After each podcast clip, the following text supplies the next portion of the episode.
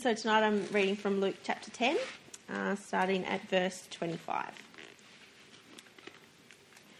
On one occasion, an expert in the law stood up to test Jesus. Teacher, he asked, what must I do to inherit eternal life? What is written in the law? He replied. How do you read it? He answered, Love the Lord your God with all your heart and with all your soul and with all your strength and with all your mind and love your neighbour as yourself. You have answered correctly, Jesus replied. Do this and you will live. But he wanted to justify himself. So he asked Jesus, Who is my neighbour? In reply, Jesus said, and man, a man was going down from Jerusalem to Jericho when he was attacked by robbers. They stripped him of his clothes, beat him, and went away, leaving him half dead. A priest happened to be going down the same road. When he saw the man, he passed by on the other side. So too, a Levite, when he came to the place and saw him, passed by on the other side. But a Samaritan, as he travelled, came where the man was, and when he saw him, he took pity on him. He went to him and bandaged his wounds, pouring on oil and wine. Then he put the man on his own donkey, brought him to an inn, and took care of him. The next day he took out two denarii and gave them to the innkeeper. Look after him, he said, and when I return, I will reimburse you for any extra expense you may have. Which of these three do you think was a neighbour to the man who fell into the hands of the robbers?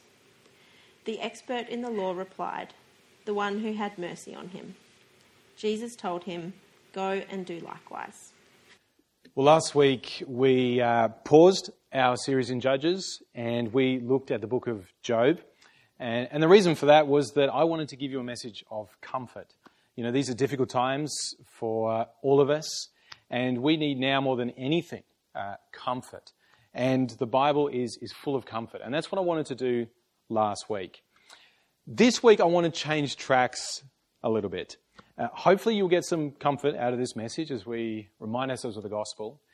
Uh, but primarily, I wanted to give a message of challenge rather than comfort. You know, in the life of our church, and we've been around for about nine years, I don't think we have ever had such a great opportunity to share and show the love of Jesus, not only to each other, but also to our community.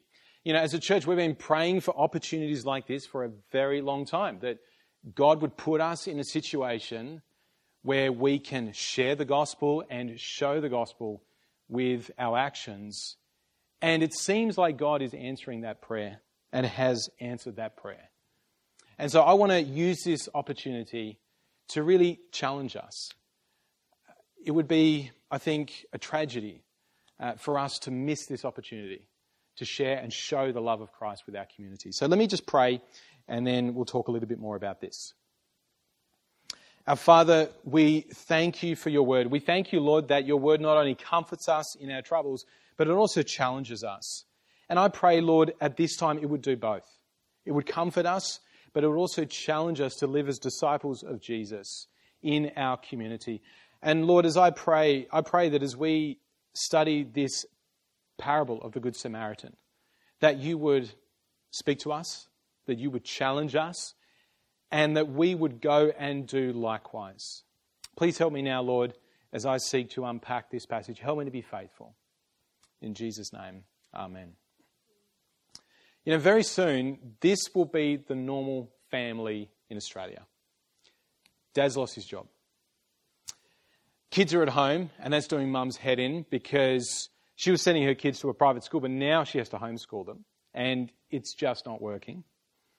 And dad's not much help because he's down in the Centrelink queue trying to get payments from Centrelink. Grandma is high risk. If she gets COVID 19, it's most likely that she won't make it. Dad's lost a third of his superannuation already, and who knows how much more he's going to lose. And to make matters worse, mum's been trying to get mince and toilet paper at the local supermarket and still can't get it. Friends, that is going to be the normal family in Australia very soon. In fact, I've probably already described a family in your street, if not one or two or three. The needs of Australians are skyrocketing at the moment. Uh, it's predicted, it's expected that over a million Australians will lose their jobs over the next few months. Tens of thousands of Tasmanians have lost their jobs in just the last week. We've even got a number of people at Soul Church who have already lost work. There's already talk of a second Great Depression. And this perhaps might be even greater than the Great Depression. And get this, we are also one of the world's richest countries. What does this mean for places like Yemen when COVID 19 takes hold there? Or places like Mali or Uganda or Brazil? The world is in a desperate need right now. Do you remember the book of Esther? Do you remember how Esther was made queen of Persia? Um, and that was just before the Jews faced a massive humanitarian crisis. And do you remember what Mordecai said to Queen Esther? He said, Maybe you were set aside for such a time as this. Maybe you were set aside for such a time as this. And I'm wondering if that's also true for the church right now. Maybe God has been preparing us as a church for such a time as this. You know, we've been doing a lot of learning as a church. Um, we've listened to sermon after sermon. We've listened to podcasts. We've been reading books. Uh, we've been doing a lot of talking, a lot of debating, a lot of discussing as a church in our growth groups and one to one. And I wonder if it's all been in preparation for such a time as this. What do you think? And I wonder if God's been preparing you for such a time as this. Have you thought about that? I wonder if God has actually been kind to you and growing your personal wealth over the past several years so that now you can be generous to those who need it. I wonder if God's given you extra room so that now, when a family defaults on their mortgage in your street, you can give them a place to stay. I wonder if God's been strengthening your marriage over the past few years so that now you might foster a child. Maybe God's been taking you through difficult times over the past few years so that now you can help others who go through difficult times. Has God been preparing you? Has God been preparing this church for times such as this? I think He has. And I don't want us as a church to miss this opportunity. It'd be tragic, I think, if we miss this opportunity. And so I want to spend a few minutes just looking at the parable of the Good Samaritan tonight because it not only teaches us who our neighbour is and what it means to love them, but it also calls us to action. And I think that's what we need right now. It's what I need, and I trust it's what we all need. At the end of the parable, Jesus says, Go and do likewise. And I think it would do us good to hear these words again. So if you have your Bibles, please do read along with me. It all started with a man coming to Jesus with a question. This man was a lawyer. He wasn't a secular lawyer like our brother Jacob, but he was a religious lawyer. He was an expert in God's law, or so he thought. And so he comes to Jesus with this question. He said, What must I do to inherit eternal life? And that's a great question. I think we should give the man an A plus for that question. I mean, what better question could you ask Jesus, the Son of God? What must I do to inherit eternal life? But I think we also have to give him a D because he asks the question with the wrong motives. Great question, bad motives. In verse 25, it says the lawyer asked this question to test or trap Jesus. So, really, he was not interested in salvation, he was interested in snagging Jesus. Now, Jesus knows what he's up to. Nothing goes past Jesus. And so he gets the lawyer to ask his own question. And again, he gives an A plus answer. He says, You should love the Lord your God with all your heart, and with all your soul, and with all your strength, and with all your mind, and love your neighbor as yourself. Now, that's a perfect answer. That's perfect theology. A plus. But I think we have to give him another D as well, because he actually has no idea what he's talking about. He gives the right answer, but he doesn't actually know what the answer means. He doesn't really know what it means to love God, and he doesn't really know what it means to love his neighbour. He doesn't even know who his neighbour is. You know, at this time, the Jews believed that a neighbour was another Jew. And that was it. That's the line. So Romans, not Jew, uh, not neighbours. Samaritans, not neighbours. The rest of the world, not neighbours. Jews. Jews were neighbours, and that was it. And that's why Jesus then shares this parable to teach this man and to teach us who our neighbour is and what it means to love them. And this is what he says. He says, A man was going down from Jerusalem to Jericho when he was attacked by robbers. They stripped him of his clothes, beat him, and went away, leaving him half dead. Now you can just you can picture this, can't you? Here's this man, chipped tooth, um, blood dried in his hair, legs broken and sticking out at awkward angles, gasping for breath. You know, if you've seen illustrations of this man in um, you know kids' Bibles, it kind of looks like he's just had a few slaps on the face and has been pushed over. But this man is half dead, right? He's on the ground and he's going to die if somebody doesn't come and help soon. That's how bad it is. And as he's lying there, a priest comes. He's probably just finished his, his temple duties up in Jerusalem, you know, job done for the day, walking back home, and he sees the man on the ground.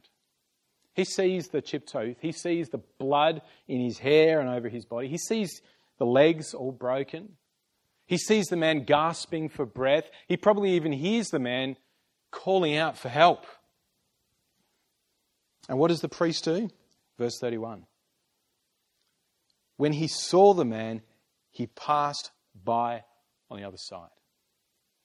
No stopping, no questions, no talking, just walks on. In fact, he distanced himself as much as he possibly can from the man as he walks past. After the priest, a Levi comes and does exactly the same things. Same thing. Levites weren't as high ranking as priests, but they were pretty important. They had a, a job to do in the temple. He does exactly the same thing. He sees the man lying on the ground, chipped tooth, blood, broken legs, gasping for breath, and he just walks past. No questions, no talking, no stopping, just keeps going. But then a third man comes. And this was a Samaritan. And just to give you a bit of context, Jews and Samaritans weren't best buddies. Right? They didn't get invited to each other's parties very often. Uh, during the exile in Babylon, the Samaritans intermarried with Gentiles. That was a big no no. And uh, what's worse, what really topped it all off, was that they set up a rival temple up there in Samaria. Uh, and this just, this just broke the relationship between the remaining Jews and the Samaritans. The Jews literally viewed the Samaritans as holy as pigs. You know, if you associated with a Samaritan, you might as well go and eat bacon, as far as they were concerned. And yet, it's the Samaritan who stops to help this poor guy who's clearly a Jew. Let me just read out again what happened. A Samaritan, as he traveled, came where the man was, and when he saw him, he took pity on him. He went to him, he bandaged his wounds, pouring on oil and wine. Then he put the man on his donkey, brought him to an inn, and took care of him. The next day he took out two denarii, a denarii was a, day's wage, and gave them to the innkeeper. Look after him, he said and when I return, I'll reimburse you for any extra expense you may have. Wow. And then Jesus, after telling the story, turns to the lawyer and he says, Which of these three do you think was a neighbor to the man who fell into the hands of robbers? And the expert says, The one who had mercy on him. Now, this was mind blowing at this time. This was mind blowing for perhaps this expert in the law and for other Jews who were listening to this story. As I said, Jews thought that other Jews were neighbors, but here Jesus seems to teach that everybody, even our enemies, are our neighbors. Jesus seems to teach you that our neighbor is not defined by skin color, ethnicity, language, education, religion, income, morality, sexuality, or anything else. He seems to teach us that a neighbor is a fellow human being. Now, let me ask you a question. Do you believe this? Do you believe that every human on the face of this planet right now is your neighbor? I know you agree with this. Many of you are Westerners. Many of you are Christians. I know you agree with it, but do you actually believe it? When you see John stacking the shelves at Coles Kingston, do you view him as your neighbour? Or is he a stranger to you? Or Mina, uh, who is an overseas student studying zoology at UTAS. Do you see her as your neighbour? Or is she a stranger? Or what about Stuart, who lives in Gagebrook and works at the local garage there? Is he your neighbour? Do you actually believe that he is your neighbour? Or what about Kylie, who is in Risdon prison at the moment because of drug dealing? Do you see her as your neighbour? Or Muhammad, who has recently migrated to Hobart from Pakistan and worships at the local mosque. mosque. Do you see him as your neighbour? Or Mark, who just got married to Adam a fortnight ago at St Mary's Uniting Church. Or Sonia, who lives in France and just lost her job. Or little Johnny, who is dying from malnutrition in Kenya. Or Kyong, who is a member of the Communist Party in North Korea. Do you see all these people as your neighbours?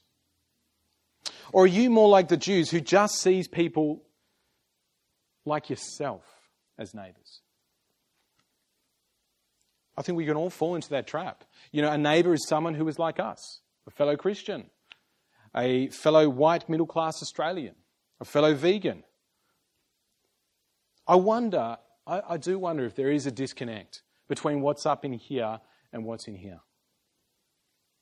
Do we truly believe that everybody is our neighbour, regardless of skin colour, ethnicity, language, sexuality, religion, and so on?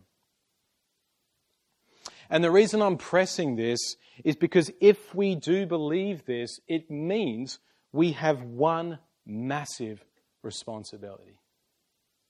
Because in this parable, Jesus calls us to love our neighbour. No, not just love our church, or not just love our family or our circle of friends, but to love our neighbour. And at the last count, there were 7.7 billion of them on this planet. Now that's big, isn't it? That is massive. But how do we do this? How do we actually love our neighbor? If everybody on this planet is our neighbor, how do we do that? Well, Jesus, Jesus tells us, doesn't he? He tells us what it means to love our neighbor, and it's quite simple. To love your neighbor means that when you see someone in need, anybody, you do all that you can to help them. That's what it means to love your neighbor.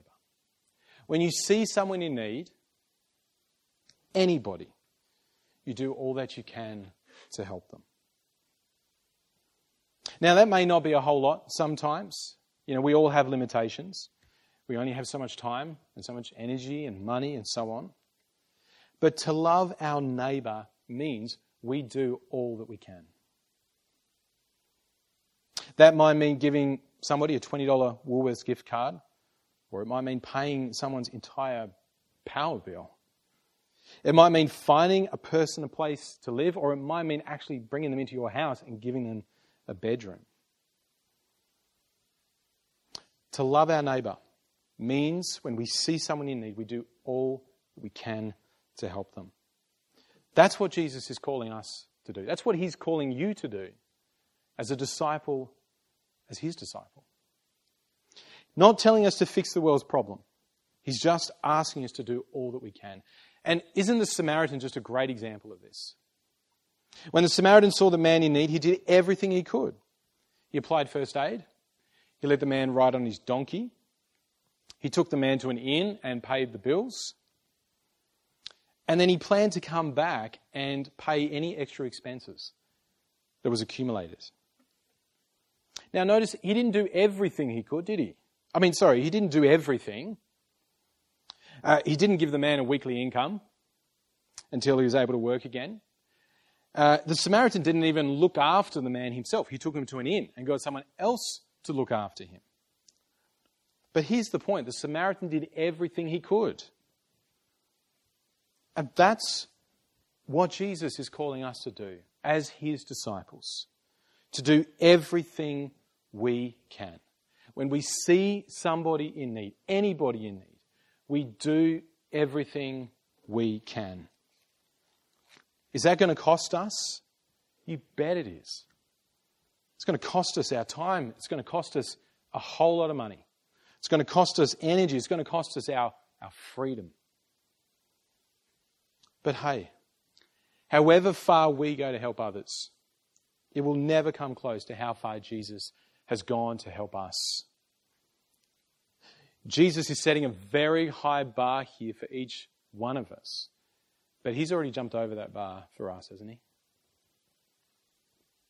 Did you know the man in this parable who was lying half dead on the road, gasping for breath, is actually a picture of you? And the Samaritan who came to help is actually a picture of Jesus. Before you came to know Jesus, the Bible tells us that we were broken we were desperate. We were needy. We were empty. We were half dead. In fact, it says we were dead. We were cut off from God. We were under God's condemnation. We were in big trouble. But Jesus, like the Good Samaritan, came and did everything he could to help us. He came into this world, he became like you, he was born of a human. Jesus lived the perfect life for you. You were meant to do that, but you didn't. So he came and he did that for you. And then Jesus was punished for you. You were meant to be punished for your sins, but Jesus came down and he climbed up on that cross and he took all of your punishment for you so that you could go free, so that you could be healed, so that you could be mended, so that you could be pardoned. That's what Jesus has done for you. And now, Jesus just calls you to go and do likewise. Jesus finishes this parable with these words Go and do likewise. Don't let those words just go in one ear and out the other. Make no mistake, Jesus is calling all of us, He's calling this whole church in this moment in Hobart to do likewise, to do as He has done for us. When we see people in need, to do all that we can to help. Friends, there has never been any more important time to love than now. This is the time.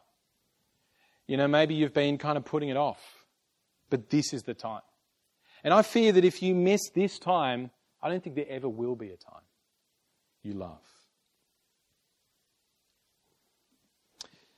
Now, what, this, what might this look like for you? Let me just quickly finish up by offering a few comments of what this might actually look like for you. Um, firstly, talking. Talking. People need a listening ear right now. Uh, you've got contacts in your phone. Why don't you go ahead and start calling them? Uh, maybe you've never spoken to them on the phone again. Maybe it's been a long time since you've been in contact. But now would be a good time to just call those people and check up on them. When you're out in the community, talk to people. You know, it's amazing actually how many people are willing to talk right now and want to talk right now.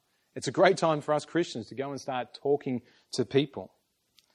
And the benefit of talking is not only does it just help them, um, but it also makes us aware of their need.